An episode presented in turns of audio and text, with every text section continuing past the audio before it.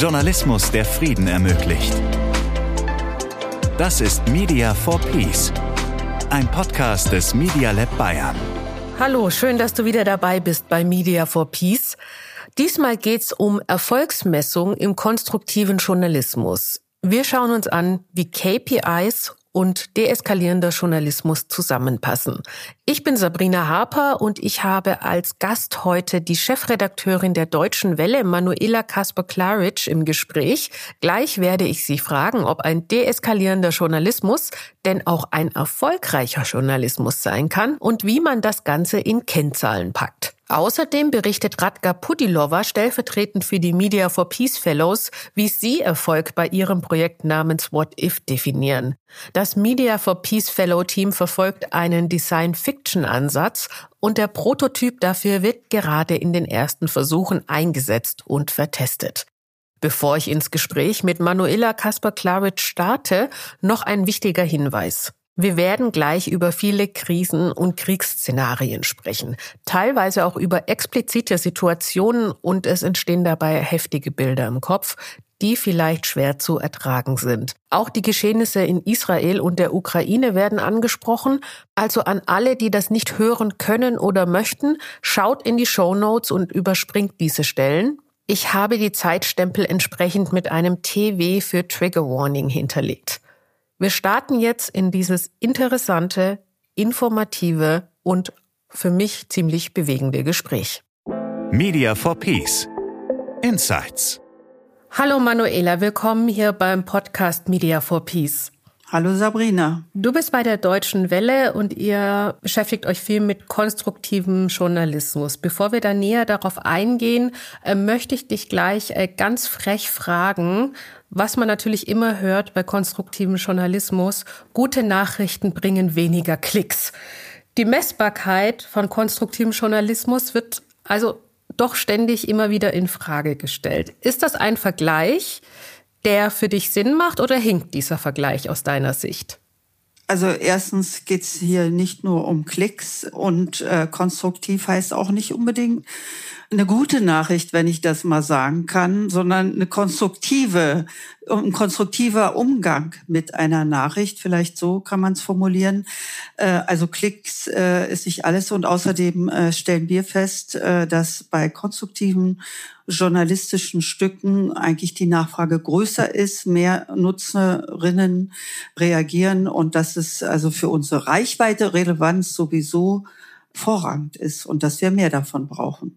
Viele Redaktionen beginnen jetzt erst, konstruktiven Journalismus ein bisschen reinzulassen, sich damit zu beschäftigen, entdecken das Feld neu. Weshalb erst jetzt? Warum taten sich bisher oder tun sich auch noch einige Redaktionen so schwer mit konstruktiven Ansätzen im Journalismus? Ich glaube, Journalistinnen haben so ein bisschen den Verdacht, dass man Dinge schönreden möchte mit einem konstruktiven Ansatz. Dinge, die nicht gut sind, die schlecht laufen, plötzlich anders darstellen, als sie sind. Aber das ist überhaupt gar nicht der Ansatz des konstruktiven Journalismus. Natürlich muss man die Dinge benennen, aber es gibt überall auch Dinge, wo Menschen sozusagen an Lösungen arbeiten. Selbst, sage ich mal, zum Beispiel unsere Berichterstattung, die sehr erfolgreich ist aus der Ukraine, aus dem Krieg. Da berichten auch unsere Korrespondentinnen und Korrespondenten über Hilfsaktionen vor Ort, über LGBTQ-Communities, die sich bilden und so weiter. Das ist im Grunde auch konstruktiver Journalismus, obwohl in diesem Land Krieg herrscht. Und das ist auch die Realität. Also niemand will die Realität anders darstellen, als sie ist, aber die Realität ist vielschichtig. Wie läuft das denn bei euch mit dieser Vielschichtigkeit? Ihr geht da rein und nehmt ein Thema und dann? Wenn man so eine aktuelle Lage hat, wie zum Beispiel der Krieg in der Ukraine oder aber auch jetzt die Situation in Israel und in Gaza und in den angrenzenden arabischen Ländern, dann ist es natürlich schwer, im ersten Moment, sage ich mal, einen konstruktiven Ansatz zu finden. Das, ja, weil erstmal sagt man, okay, da hat es einen Raketeneinschlag gegeben, da wurden Menschen entführt, dies und ein Terroranschlag. So. Aber der zweite Schritt kann man dann gucken, wo haben andere Menschen gerettet? Wer unternimmt diplomatische Versuche? Wo läuft etwas im Hintergrund? Welche Hilfsaktionen gibt es? Wie engagiert sich in Deutschland Menschen in Form von Solidarität und so weiter und so weiter? Auch das muss dann in den Fokus der Berichterstattung rücken und das versuchen wir. Das heißt, die Vielschichtigkeit der Realität abzubilden. Und natürlich ist es manchmal schwer, sich da durchzusetzen, weil ein Nachrichtenkollege oder Kollegin denkt immer, das ist die News und raus damit, ja. Aber diese zweite Ebene, die auch zu beachten, dafür haben wir unsere Korrespondenten, unsere Reporterinnen und so weiter, die sagen, guck mal, hier gibt's eine Story, da läuft das und so weiter. Und wir merken, dass es auf diese Stücke wirklich oft die meisten Reaktionen gibt. Wie gesagt, in einer News-Situation will erstmal jeder genau wissen, was ist jetzt gerade passiert. Erdbeben in der Türkei, klar. Aber das geht dann, von da an geht's weiter. Und wir versuchen da auch eine Aufmerksamkeit drauf zu haben. Und wir haben unsere Kolleginnen und Kollegen, wir haben ja hier Constructive Fellows, also wir bilden Kollegen extra aus im Constructive Journalismus bei der Deutschen Welle aus allen möglichen Redaktionen und Regionen und haben sich sehr, sehr viele beworben. Wir haben 10 im Jahr und das ist ein Pilotprojekt. Und diese Kolleginnen und Kollegen, die diese Ausbildung haben, die bringen natürlich dann auch diese Themen nochmal besonders nach vorne. Noch eine Rückfrage, da du öfter erwähnt hast, was konstruktiver Journalismus ist. Ist konstruktiver Journalismus auch ein Journalismus, der einordnet, der Kontexte setzt, der Dinge erklärt, Hintergründe? Absolut. Kontext kriegen wir oft nicht so, wie er eigentlich nötig wäre. Und wir versuchen, Kontext zu liefern, Erklärer zu liefern und so weiter. Das ist das, was die Nutzenden brauchen, weil sie ja überwältigt manchmal sind, auch von einer Nachrichtenlage, die sie gar nicht, so komisch sich das anhört, jetzt verstehen. Wer ist die Hamas? Wer ist Prigozhin? You name it. Ja, viele Fragen. Und wenn man da schon einen kleinen Erklärer, Explainer, Kontext herstellt, natürlich ist das konstruktiv. Ermöglicht den Leuten wahrscheinlich auch, sich zu informieren, ohne ein Gefühl zu haben von Scham oder von, das müsste ich wissen oder ich traue mich nicht zu fragen? Ja, und hilft auch bei einem Gefühl der, sage ich mal, Hilflosigkeit. Hilflosigkeit führt ja auch zu so einer Frustration. Wenn ich mehr verstehe, kann ich mehr einordnen, kann ich daraus meine eigenen Schlussfolgerungen ziehen, auch ob ich mich weiter informieren möchte zu diesem Thema oder eben auch nicht. Das ist ja jedem unbenommen, das ist ja klar. Aber wir haben jetzt zum Beispiel nochmal eine Dokumentation zur Historie Staatsgründung Israel ins Programm genommen. Auch digital, und die hatte innerhalb, ich glaube, von 48 Stunden 3,4 Millionen Zugriffe.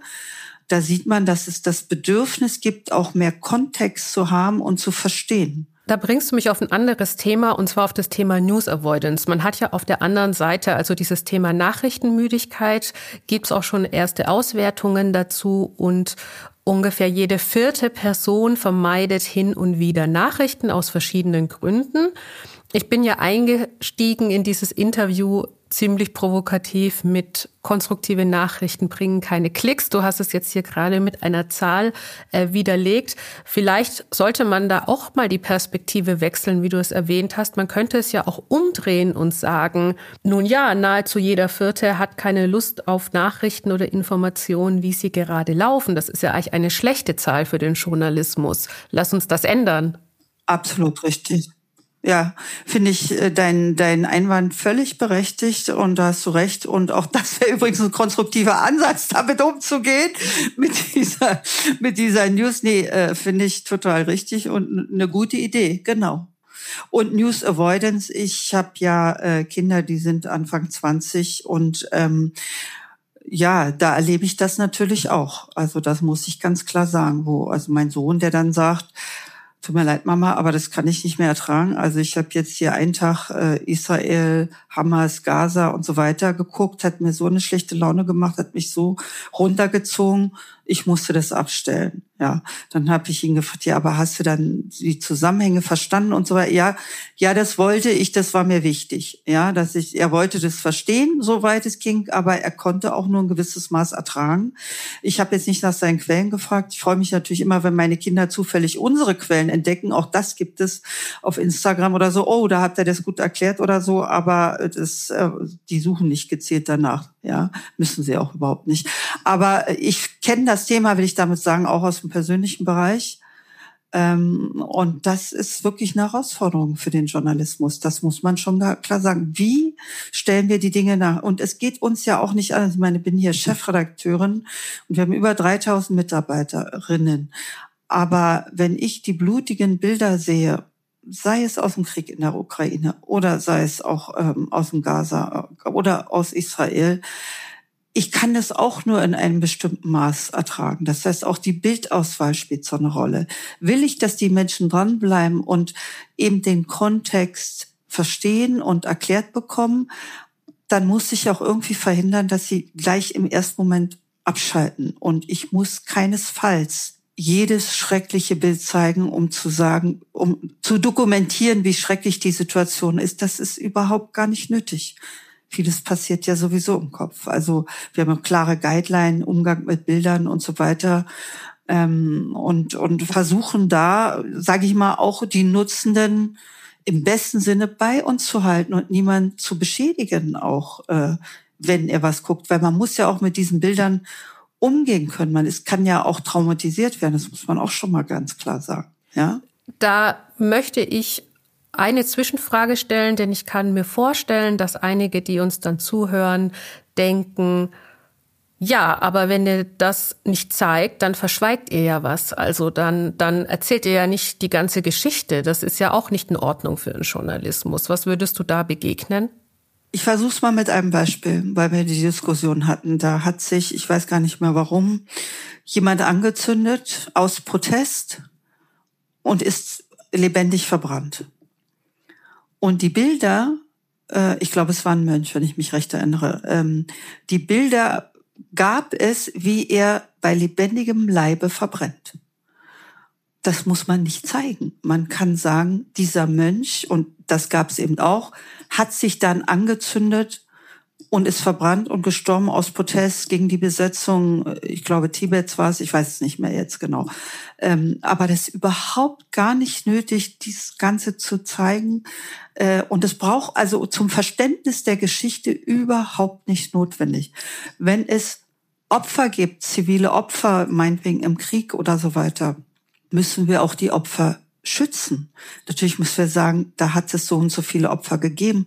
Aber die Opfer haben vielleicht gar nicht die Möglichkeit zu sagen, ich möchte nicht blutverschmiert oder mit einem Bein hier gezeigt werden, weltweit übrigens. Wir fragen sie ja gar nicht. Ja, also weil das kommt dann über die Agenturen. Solche Bilder zeigen wir nicht. Oder wir machen klar, blurren soweit, dass niemand identifizierbar ist und so. Also diese Regeln, dieser Umgang, dieser umsichtige Umgang mit vielen schwierigen Thematiken, das gehört letztlich auch zum konstruktiven Journalismus. Ja?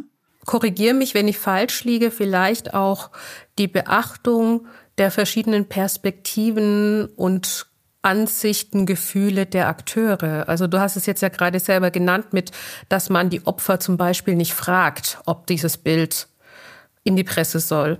Ja, wenn ein Attentäter ist, ich sag mal Herr Breivik aus Norwegen, der da 56 junge Menschen erschossen hat, konzentrieren wir uns, also mit wir meine ich jetzt nicht Deutsche Welle, aber oft, ja, Journalisten, auf den Täter und haben gar nicht die Opferperspektive, so die fällt da so ein bisschen runter, ja, und eigentlich müsste man noch berichten, was gar nicht den Täter in den Vordergrund stellen, sondern die Opfer. Was ist jetzt passiert? Was bedeutet das? Wo kommen sie her? Und so weiter.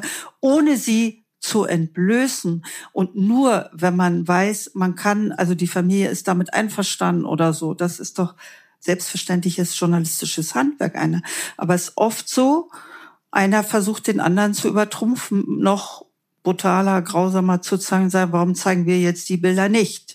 Und die Legitimation dazu ist ja häufig Abrufzahlen, im weitesten Sinne wirtschaftlicher Erfolg. Sind denn Klicks überhaupt noch die Zahl der Stunde, um Erfolg zu zeigen?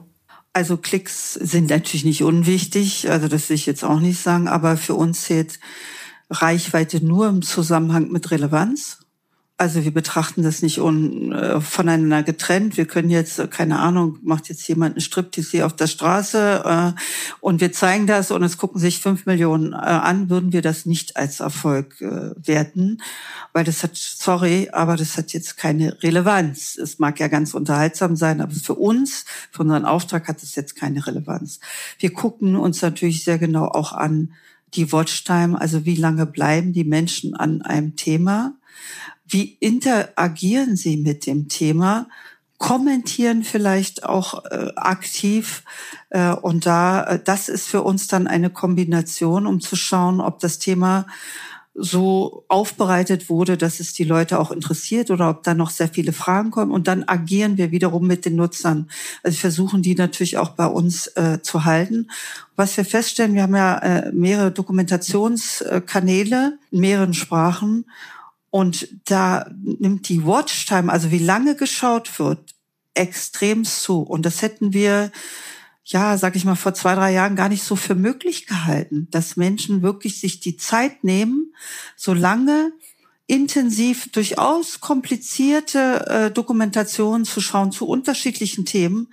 Aber die Leute bleiben dran, gucken 20 Minuten, 25, 30 Minuten. Und das wird von uns natürlich sehr genau ausgewertet, weil man hat ja zwischenzeitlich gesagt, wir wollen alle nur ganz schnell, irgendwo kurz, keiner hat mehr Zeit. Aber interessanterweise ist es ja oft eine Kombination. Also du informierst dich schnell oder schaust was schnell oder liest was schnell. Und dann denkst du, oh, da möchte ich aber doch noch mehr Informationen haben da, oder ich nehme mir jetzt die Zeit dazu. Also insofern ist es eine Kombination der Metriken.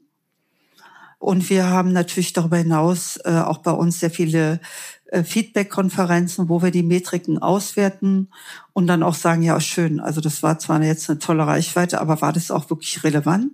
Entspricht es unseren Profilthemen, Einsatz für Menschenrechte und so weiter, zum Beispiel, oder zur Meinungsbildung beizutragen mit Multiperspektiven und so weiter. So, also das diskutieren wir dann natürlich sehr intensiv. Man wünscht sich ja KPIs, also Zahlen, mit denen man festmachen kann, ist was erfolgreich oder ist etwas nicht erfolgreich. Was ich jetzt bei dir raushöre, ist, die Klickzahlen sind schon ein Thema, aber nicht an erster Stelle, würde ich mal interpretieren. Es geht auch um Watchtime, also Verweildauer und Relevanz, was für jedes Medienhaus individuell definiert wird. Habe ich das richtig verstanden? Richtig. Reichweite ohne Relevanz ist nichts.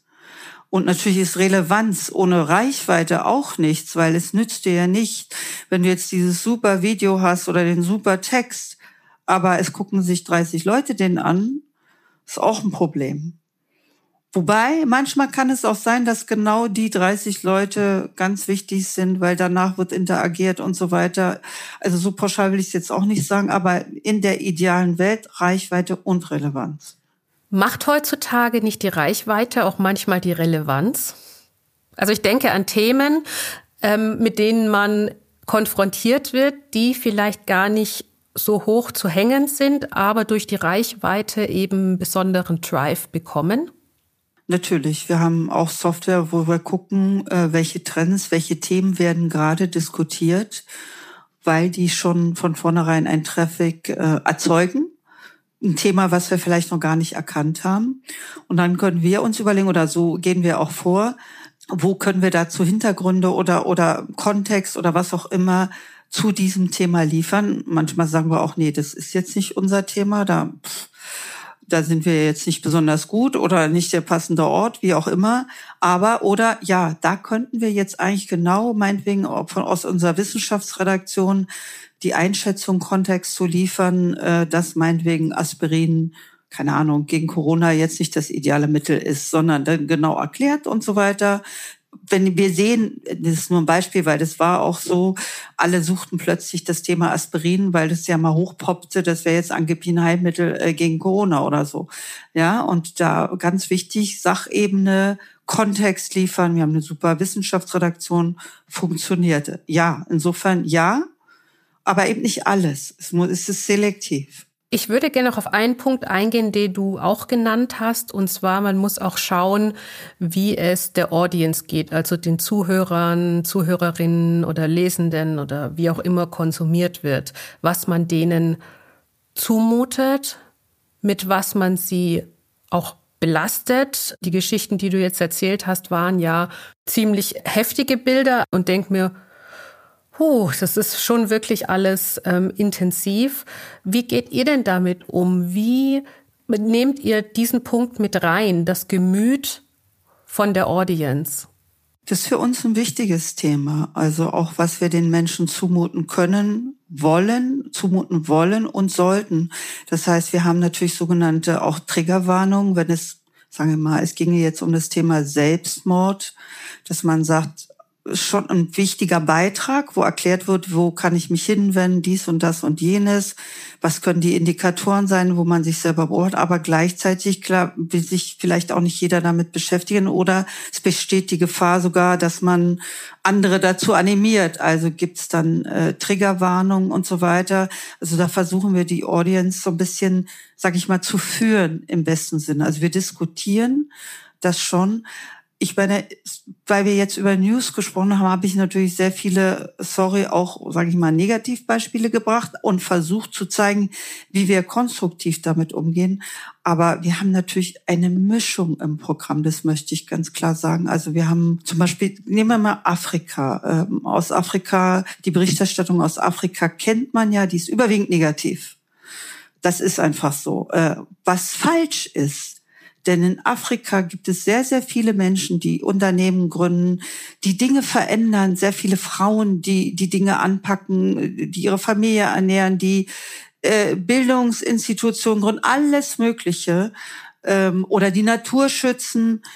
Auch diese Geschichten haben wir natürlich im Programm. Und das sind nicht at random, sondern auch das ist die Realität. Und trotzdem gibt es natürlich auch in Afrika Korruption und so weiter und so weiter und so weiter.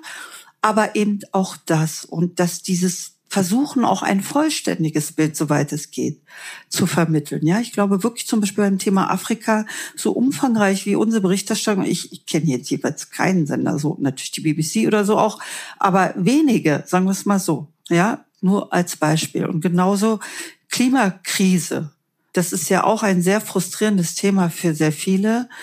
Konzentriert man sich jetzt darauf nur über diese Wärmepumpendebatte, die auch wichtig ist, aber noch in den kleinsten Facetten zu zeigen, nein, kann man auch zeigen, die Leute Sonnenkollektoren an ihrem Balkon, die machen, bauen selber, beraten sich untereinander, es gibt Gruppen ohne Ende.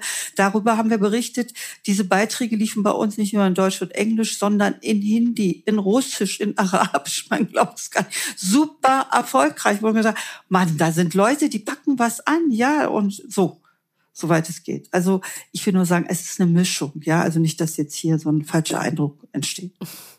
Nee, ist, glaube ich, nochmal ein ganz wichtiger Punkt. Ich finde es auch super spannend, was du gerade als Beispiel genannt hast mit der Korruption, mit dem Narrativ, das man in sich trägt. Höre ich in Afrika Korruption, dann denke ich eben, da ist ja negativ drüber, denke ich an Korruption oder Unterschlagung. Ich dachte jetzt an Wirecard, dass quasi sogar auditiv aufbereitet wurde, nicht als Heldengeschichte, aber vielleicht als sehr smarte Menschen, die eine Menge Geld mit einem Schlupfloch gemacht haben. Also ist ein anderes Narrativ, das wir da setzen.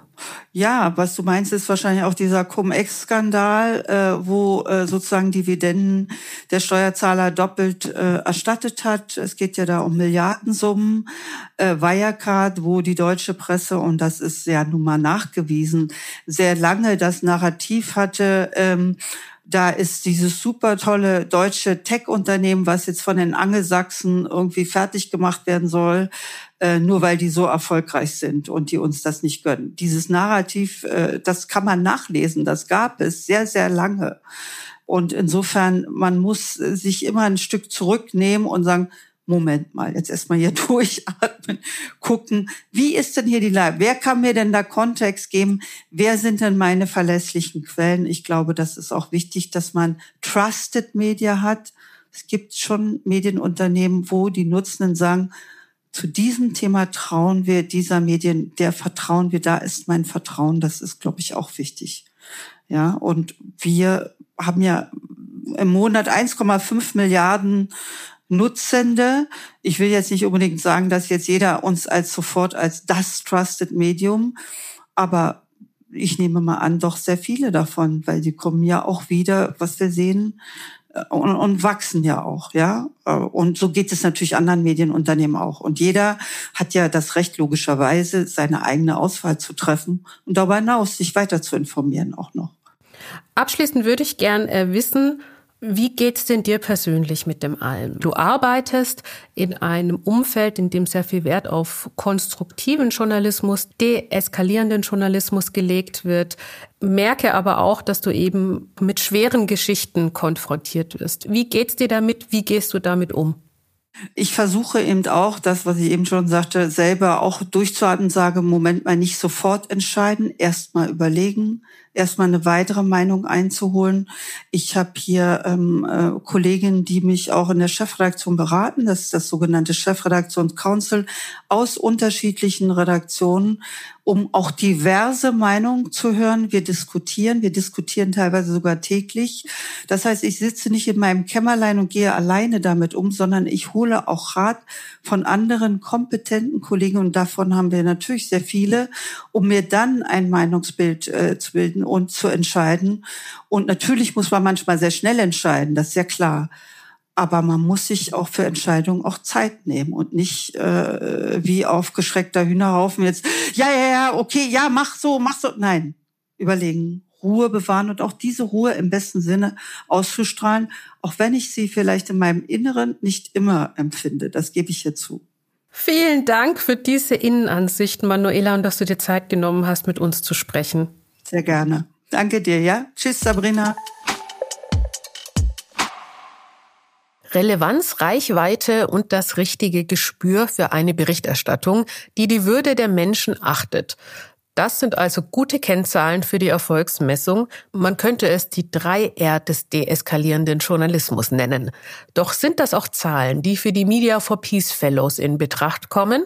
Im Gegensatz zur Deutschen Welle stehen sie mit What If noch am Anfang. Die 5 Teammitglieder versuchen im Libanon und in Afghanistan in Themenfeldern, die viel Konflikt beinhalten, einen journalistisch deeskalierenden Ansatz zu implementieren. Herausgekommen ist What If, ein Dialogformat, das Journalismusschaffende und die Bevölkerung an einen Tisch bringt. Radka Pudilova hat mir stellvertretend für das ganze Team erzählt, wie Erfolge bei What If gemessen werden und welche Rolle Kennzahlen dabei spielen. Das Media for Peace Update. Hello Radka, welcome to the show. So great to have you here. Hi Sabrina, thanks for having me again. You're working as a fellow in the Media for Peace project and you are trying out your prototype called What If. So what was the most successful moment so far in the project and why? Oh, it's really difficult to pick just a single one. I think with innovation, especially innovation in media, it's always incremental, you know. So there are many successful moments. I would say what we really do appreciate as a team is when we do get honest feedback from outside the world. So we presented our prototype at multiple occasions, be it in Perugia, be it at several events during September. And I think it's really just very motivating to hear that people engage with our idea, which is basically combining futures thinking and solutions, constructive journalism. And they are interested in helping us making the product better and more applicable. Today we are talking about success and about KPIs. How do you measure success within the team? What is successful in your opinion? I think I would start a bit more wider to answer this question, honestly, because when we were doing our research, we realized that a lot of the problems related to dialogue formats, which is an issue we are tackling with What If, is actually stemming from a lack of KPIs and lack of understanding what success means. And so in the newsrooms, when you have a dialogue format, quite often people sense that it is something good, but don't understand what it should bring, or if it's more community-driven, or, you know, engagement with content, or what's the actual goal of those dialogue formats. For us within the team, as we are developing the prototype, we of course have different sprints in terms of agile development. So hitting our targets is obviously measuring success on a very banal, basic level. So, you know, number of organized dialogues, the fact that we are hitting different diversity targets. And as I mentioned before, actually really getting the feedback that's helping us develop the prototype is kind of a combination of measuring the success. So we always look at the assumptions we want to prove, we look at what we want to achieve, and then define what it means for us. So it's integrated in our day-to-day work. You already mentioned it a bit, but do you have specific key figures that you use for orientation when it comes to success? So we do use key figures in terms of planning at the moment. So in terms of, you know, how many dialogues we want to have, we of course need to be very conscious about our time.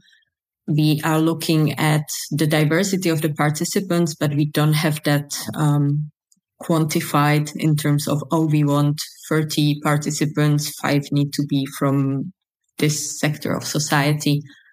So we are not really into hardcore monitoring and dashboards. I think that's coming in the next phase, especially when we are having website presence and want to monitor the traffic and all those usual web analytics data. I have just talked to a journalist that is running the newsroom of Deutsche Welle. And she just told me that the clicks aren't that important than the relevance. So it's really more important to have relevance instead of clickbaiting or stuff like that. Yeah, I think deeper engagement, more long-term engagement, something that sparks your curiosity, really this essence of thinking in plausible futures can have bigger impact in today's life rather than, you know, just browsing through headlines and getting clicks based on wannabe attractive titles, which is something we are definitely not doing. We are not doing clickbaiting with What If. We are really exploring plausible futures and based on solutions and constructive journalism. As you already mentioned, peace-oriented journalism works differently than, let's call it, traditional journalism. So it's less sensational headlines or reportings, and it's a more focus on solution.